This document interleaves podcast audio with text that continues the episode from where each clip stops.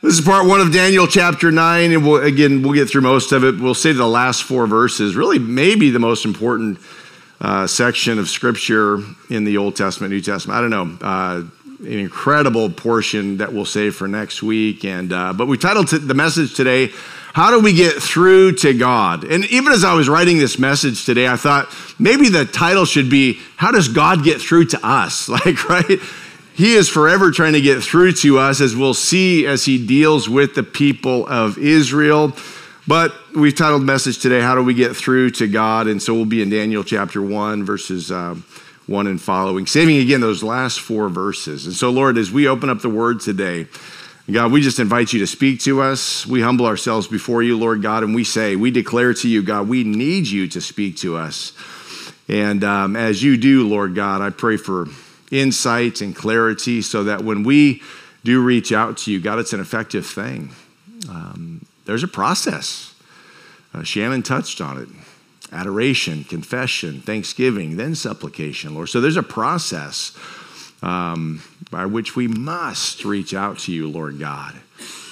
And when we do, Lord God, we will get through we'll get through to you, and, and more importantly, God, you'll get through to us. And so, Lord, I pray that we would be a people who hunger and thirst for you, for connection with you, interaction with you, Lord God, that we would take it serious and be uh, focused on it, Lord God, and allow you to do what you want to do as we reach out to you, Lord God. So get through to us, Lord God, as we do our best to get through to you. God, be glorified as we study Daniel chapter 9 today, we ask. In Jesus' name. Amen.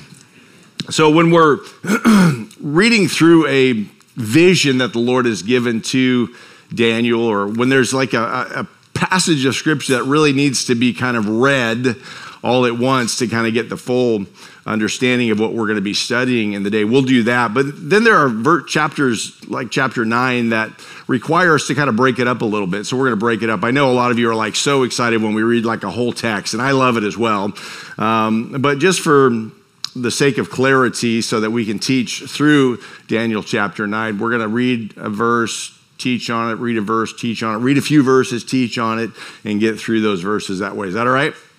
All right, good, good, good. Daniel chapter 9. In the first year of Darius, the son of Ahaz, Ahasuerus, by descent, uh, a Mede who was made king over the realm of the Chaldeans. So, as we get into this, we're going to see that Daniel received this vision in the first year of Darius, which means the events of Belshazzar's feast in, in Daniel 5 occurred between the visions of chapter 8 and chapter 9 last week and this week. So, verse 2, it says, In the first year of his reign, I, Daniel, perceived in the books the numbers of years that according to the word of the Lord to Jeremiah the prophet must pass before the end of the desolations of Jer- Jerusalem, namely 70 years. And so, what's, what's Daniel talking about? He's referencing a passage in the scripture, it's best always to understand scripture with scripture. We interpret and understand the scripture as we read other portions of scripture. So, an interpretation of scripture must be done through an understanding of Scripture. And so Daniel's referencing a portion in Jeremiah 29.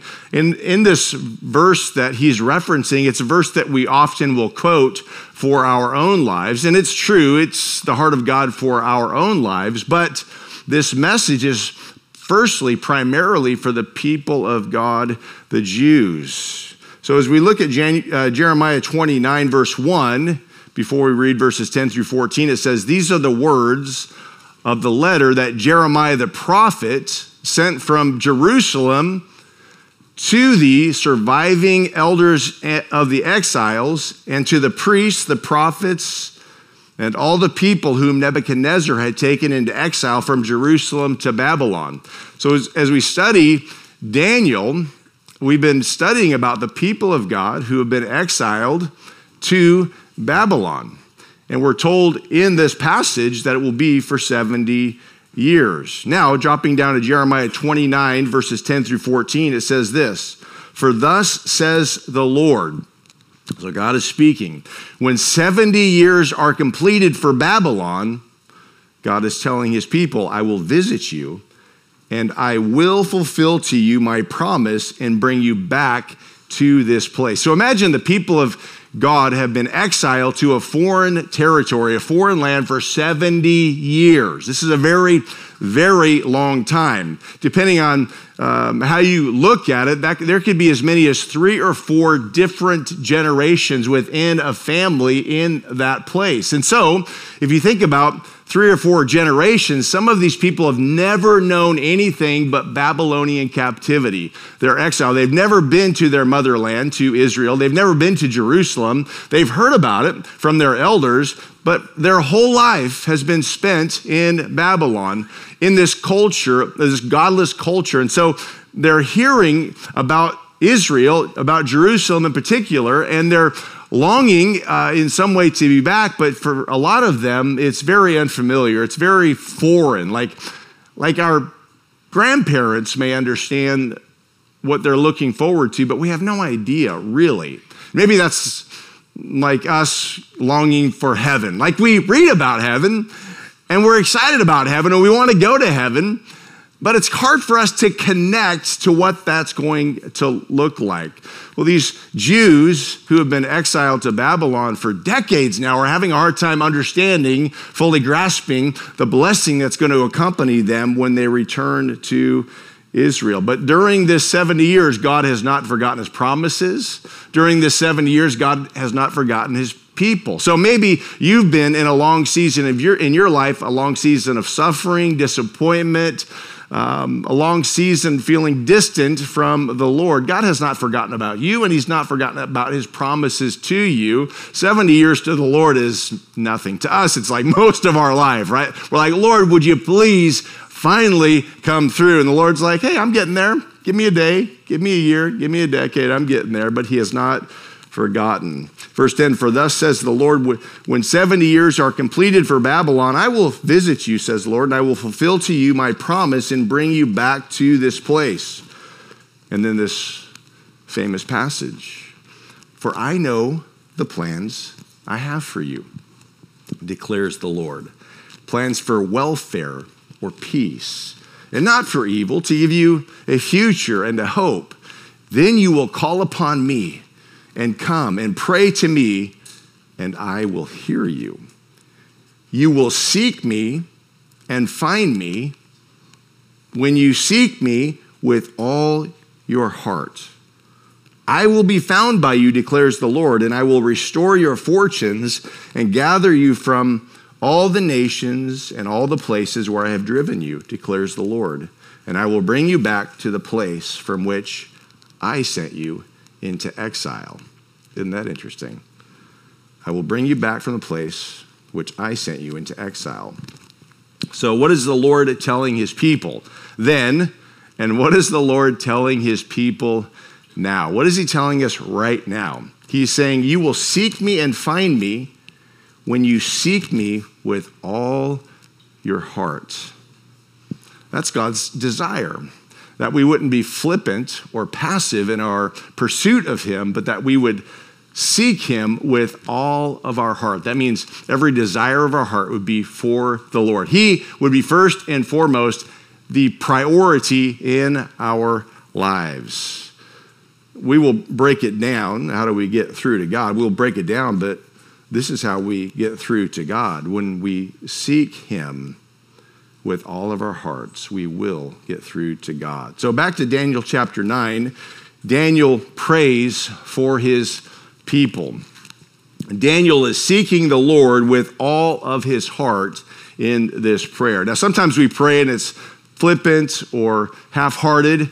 Daniel, I have a feeling Daniel doesn't know how to pray like that. Daniel's got such a connection with the Lord. He's praying with brokenness and contrition. And the result of his prayer is powerful. Daniel has a proper fear of the Lord and awe of God. And so when he is approaching the living God, the King of all kings and the Lord of all lords, when he's approaching God, he's coming before the Lord with some fear and with trembling, with some anxiety because he knows the greatness of his God. We need to get hold of the fear of the Lord in a fresh way in our lives. When we get hold of the fear of the Lord in a fresh way in our lives, we will pray differently than we pray currently. We pray currently maybe with a lack of fear and therefore a lack of power, but when we are fearing the Lord, seeking Him with all of our hearts, we will see the results. Daniel said, Then I turned my face to the Lord. I turned my face to the Lord God, seeking Him by prayer and pleas for mercy with fasting and sackcloth and ashes. And so he sent time, uh, he gave space to the Lord where he was fasting. So he gave up personal pleasures for his physical body in the form of food, things that we run to for comfort, for satisfaction. He gave these things up so that he may, might be fully focused on the King of all kings and the Lord of all lords. He said, Listen, Lord, you are more important to me than food and drink. You are more important to me than anything else. And so I'm giving up those personal comforts so that I might connect with you. And then it says, with fasting and sackcloth and ashes. What is sackcloth? Sackcloth is often like a rough burlap type texture fabric. You know, it's a rough fabric, often made with like coarse black goat skin hair. Uh, so it's put on to represent uh, a, a, humility. It's, a, it's put on, and so they would put on sackcloth and, and then sit in, a, in ashes and put ashes on their head. And this represented humility, um, brokenness, contrition. This was a, an outward declaration God, I'm broken before you. I bring nothing of my own strength to you. I, I bring nothing of, of anything that would be impressive to you but my brokenness. God, I'm broken and desperate and in need of your help. And so this is Daniel's heart. He approached the Lord with his whole heart, with fasting and sackcloth and ashes. He was all in in his prayer before the Lord.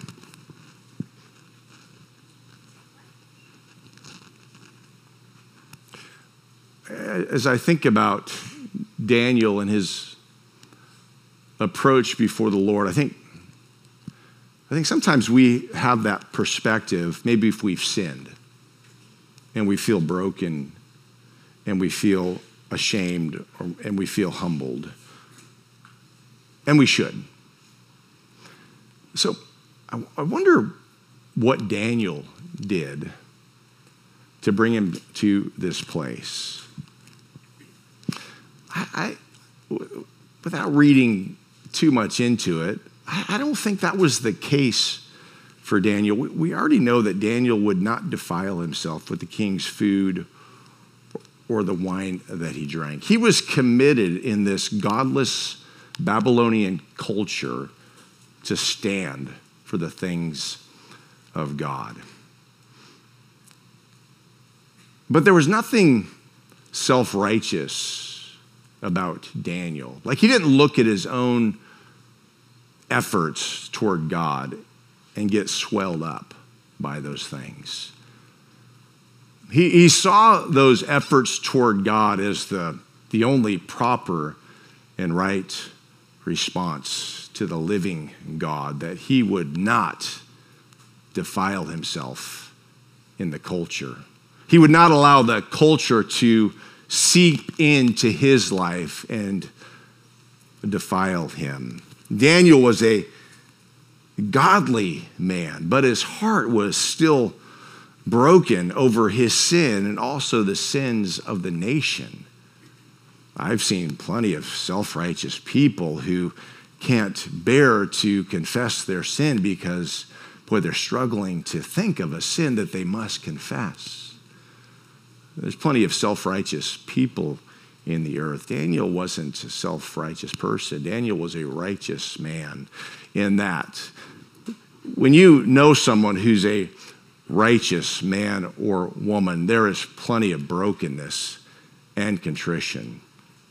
Because though everything looks shiny and good on the outside, we all know that in the darkness of our heart, there are things that we struggle with fear and doubt and disbelief, things that we know don't honor the Lord. And so Daniel was broken and contrite, and he repented for his sins and for the sins of the nation. Daniel showed great humility and with that, great integrity. And so this is how he prayed. Verse 4 I prayed to the Lord my God and made confession, saying, O Lord, the great and awesome God who keeps covenant and steadfast love with those who love him and keep his commandments. We have sinned and done wrong and acted wickedly and rebelled, turning aside from, from your commandments and rules. We, we have not listened. We have not listened to your servants, the prophets, who spoke in your name to our king, our princes, and our fathers, and to all the people of the land. We've sinned. We've done wrong. We've not listened. So verses four through six are verses of confession. It's the most powerful way to come before the Lord. Confession. It's bringing before the Lord all of our dirty laundry. We're saying, God, I, I come to you by your grace because you're good and not because I am good. I'm so thankful, God, that you've made a way, that you've opened the door, that you've made it possible for me to have fellowship with you. God, I confess my fear, my my lack of listening. God, I confess that I'm not living daily like I should be living. Daniel is confessing on behalf of himself and also the nation. So, how do we get through to God? Number one, we must begin with confession of sin. Confession of sin immediately puts us in a humble position before the Lord. Maybe it's a, a an evil thought. We all sin in word, thought, or deed on the regular. Word, I shouldn't have said that. Thought, I shouldn't have thought that. Deed, I shouldn't have done that. Word, thought, or deed. This is why Jesus came to die for our sins, taking the penalty of our sin upon himself, because there was never going to be a day that we would measure up by our own good works to the perfection of the living God. So we must begin with confession of sin. Confession of sin immediately puts us in a humble position before the Lord. We don't need to belabor it, but if there's something we know that we need to confess, you say, Lord, I confess that I had this thought.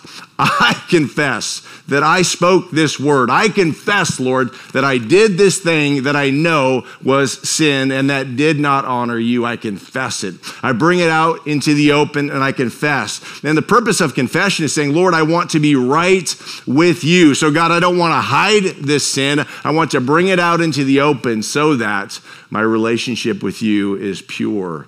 Verse 7 To you, O Lord, belongs righteousness but to us, open shame.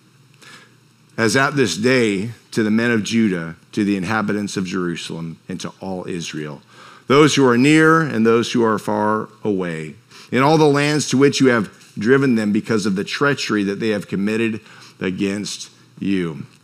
So Daniel's recognizing the sinfulness of his nation, the sinfulness of his people that caused them to be exiled to Babylon for 70 years. To us, verse 8, O Lord, belongs open shame to our kings, to our princes, and to our fathers, because we have sinned against you. To the Lord our God belong mercy and forgiveness, for we have rebelled against him. We have rebelled and not, verse 10, and have not obeyed the voice of the Lord our God by walking in his laws, which he set before us by his servants, the prophets.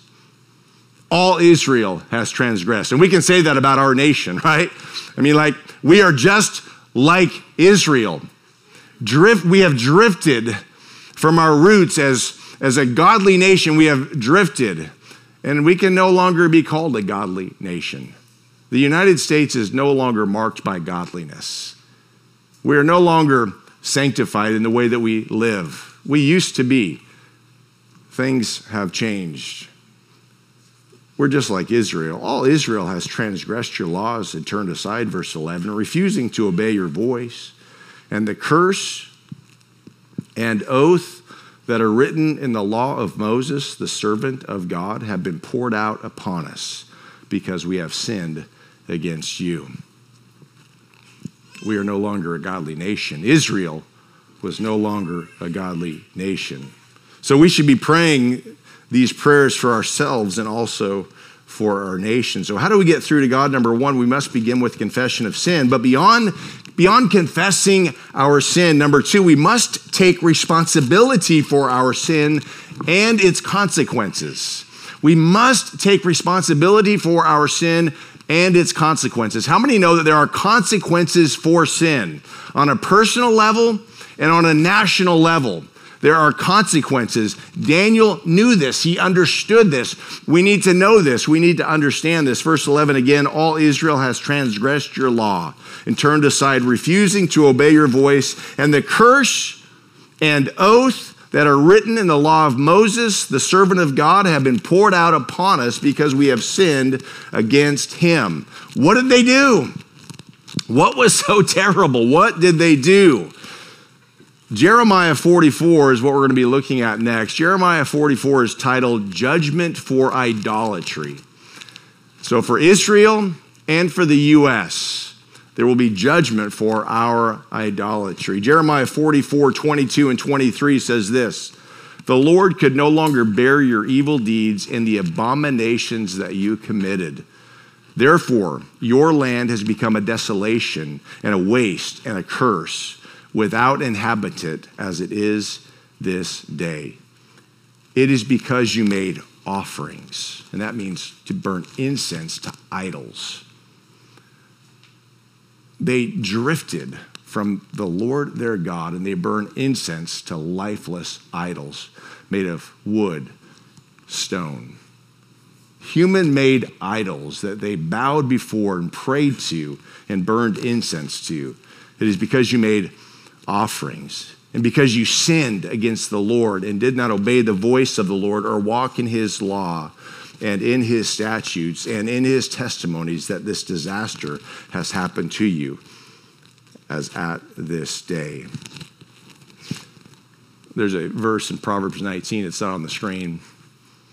It says something like this People ruin their lives by their own foolishness and that are angry with the Lord.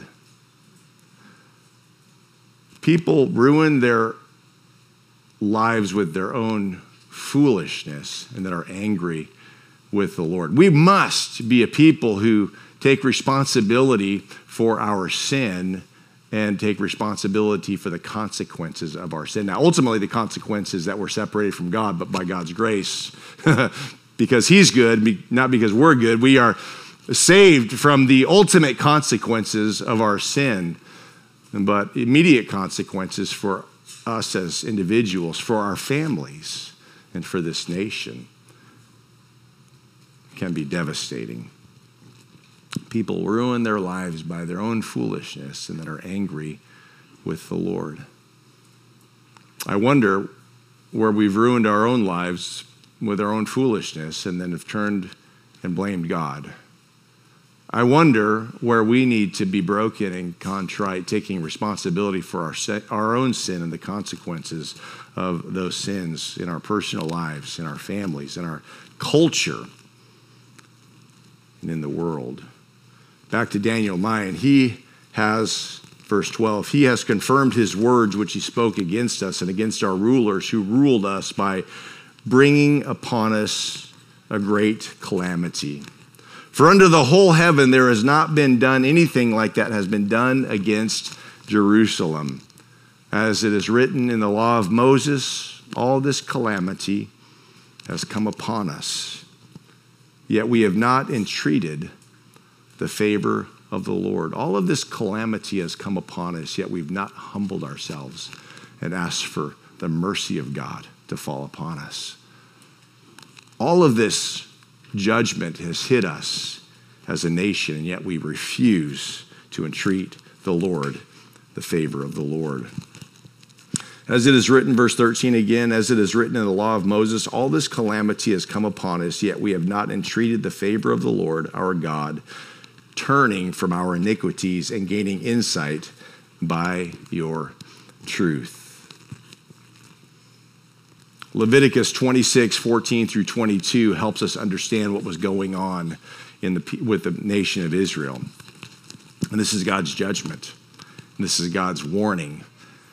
It was God's judgment and his warning then, and it's God's judgment and his warning now.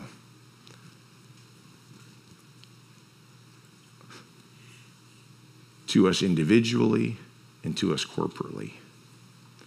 But if you will not listen to me and will not do all these commandments, if you spurn or reject my statutes, and if your soul abhors my rules, so that you will not do all my commandments, but break my covenant, then I will do this to you. I will visit you with panic, with wasting disease and fever that consume the eyes and make the heart ache. And you shall sow your seed in vain, for your enemies shall eat it. I will set my face against you, and you shall be struck down before your enemies. Those who hate you shall rule over you, and you shall flee when none pursues you.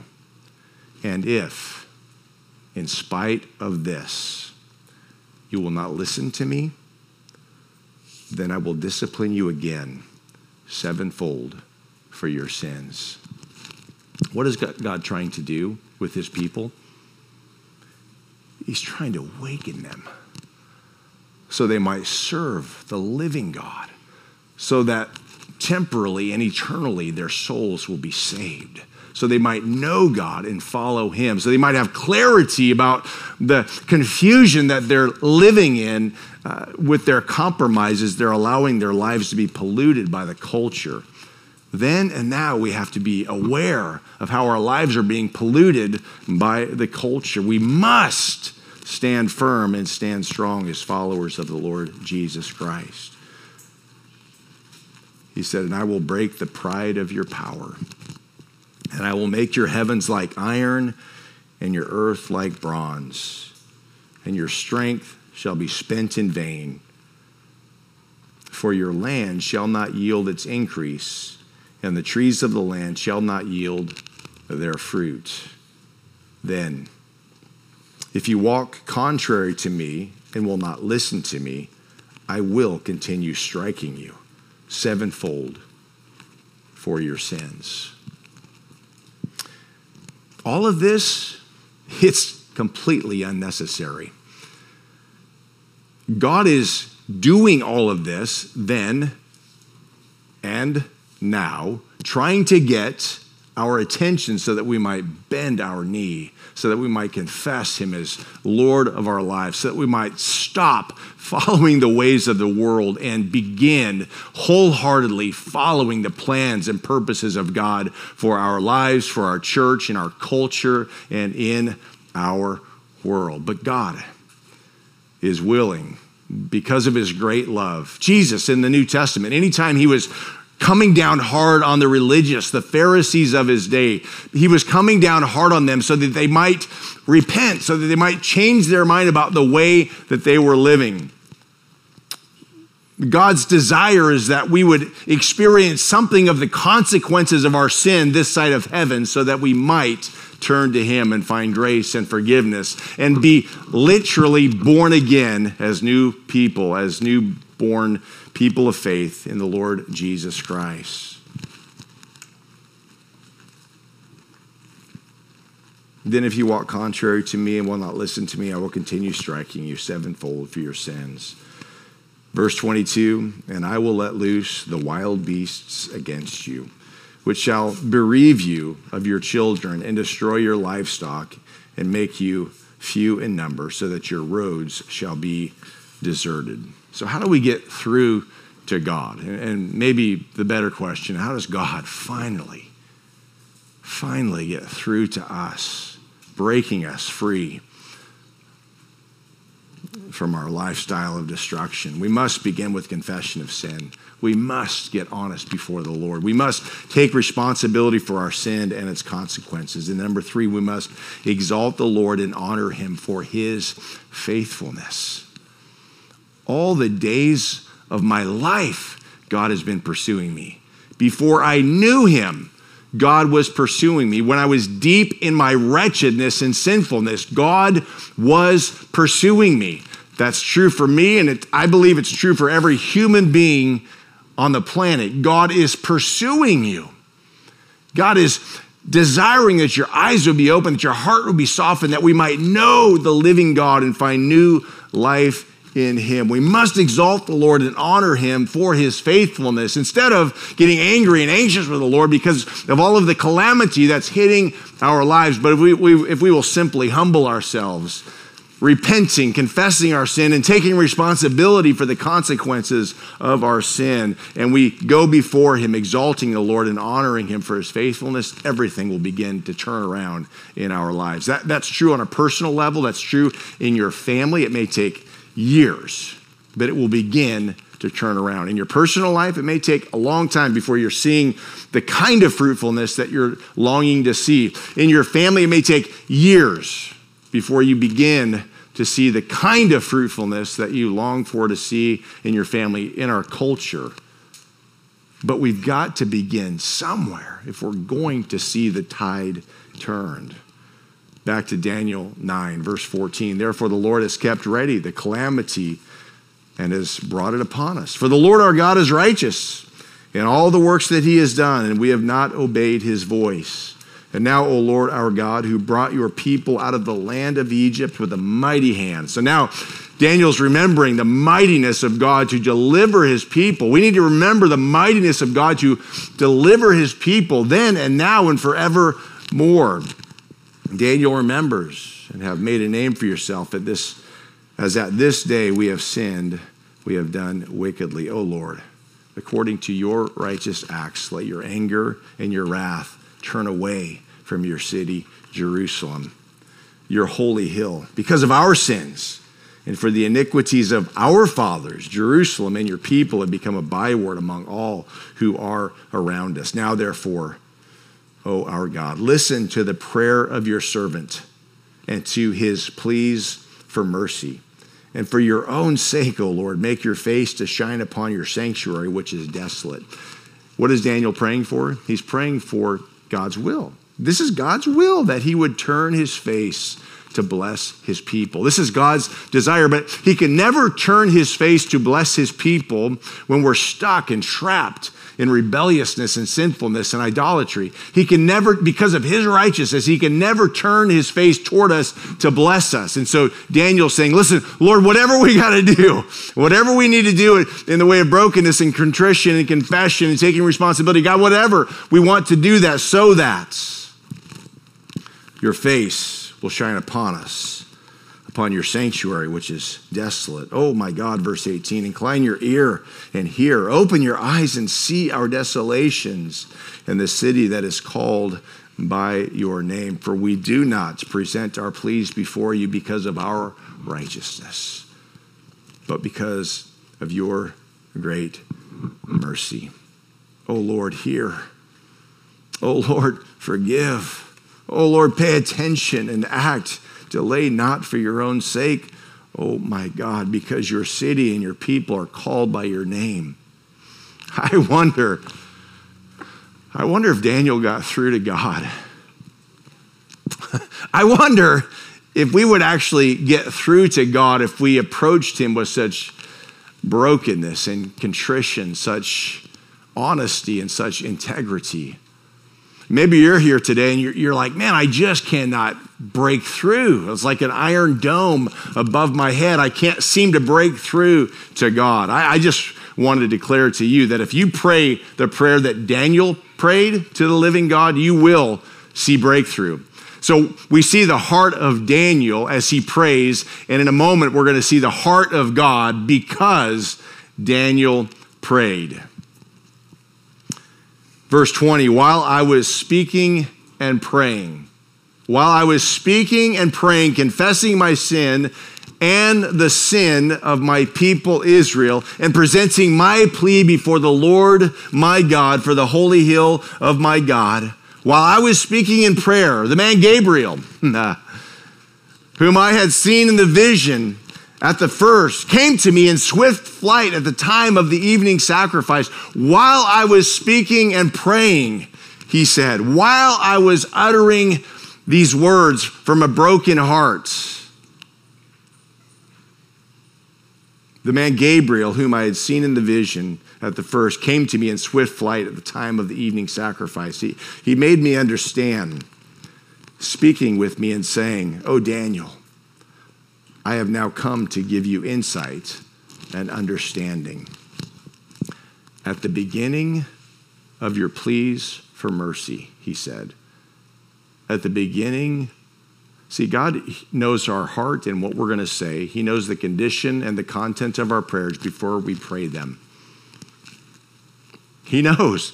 If we're coming with arrogance or brokenness, He knows if we're coming with a desire to see Him, He knows. At the beginning of your pleas for mercy, a word went out. like, soon as you began to speak, God responded, Daniel. The angel Gabriel said, like as soon as you came before the Lord with brokenness and contrition, the Lord heard you and he responded. It was true for Daniel, and it's true for you. It's true for me, it's true then, and it's always true. When we come before the Lord with brokenness and contrition, confessing our sin, taking responsibility for our sin and the consequences of, God, of those sin, and then coming before and, and honoring the Lord, giving uh, glory to the Lord for his faithfulness, at the beginning of your pleas for mercy, a word went out, and I have come to tell it to you, for you are greatly loved. Therefore, consider the word and understand the vision. That's the heart of God for you and for me. And Daniel models for us what it means to pray and, and then how to pray. It's important that we pray according to the models that we see within Scripture. Otherwise, we might be tempted to pray in our own merits. If we have a lacking of understanding of the holiness of God and the purity of God, we will miss God as we attempt to connect with Him in our prayers. But when we pray like Daniel, we'll connect with Him. How do you get through to God? Begin with confession of sin, take responsibility for your sin and its consequences, and then exalt the Lord and honor Him for His faithfulness. Let's go ahead and stand.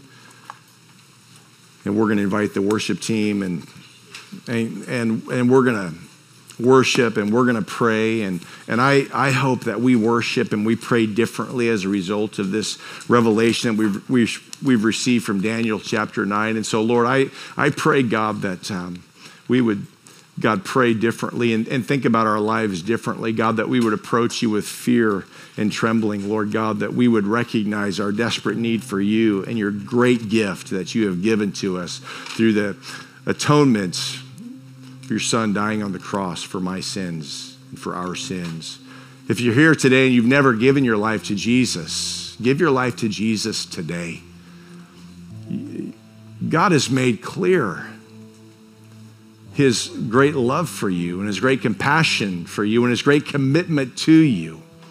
And he wants to turn his face towards you and bless you. But he cannot do that. He will not do that until we, unless we confess our sins. So if you're here today and need to confess your sins, you just do that. And maybe you can't even remember all your sins. I know that I can't remember all of mine. But as we come before the Lord with brokenness, saying, Lord, I confess my sin. I confess that in word, thought, or deed, I've rebelled against you. I've been disobedient. Lord, forgive me. Forgive me. And at the beginning, as he begins to hear it, his heart is changed towards you. and His grace is made available to you. And as you make yourself available to God, confessing your sin, desiring to know Him and to come into His family, He welcomes you.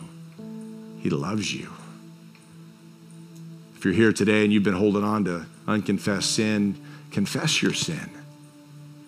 Come before the Lord, confessing that sin so that you might have the blessing and the grace of God, so that He might turn His face toward you and bless you.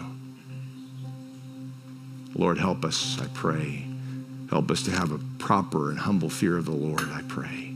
Thank you for your grace. In Jesus' name, amen. Let's worship.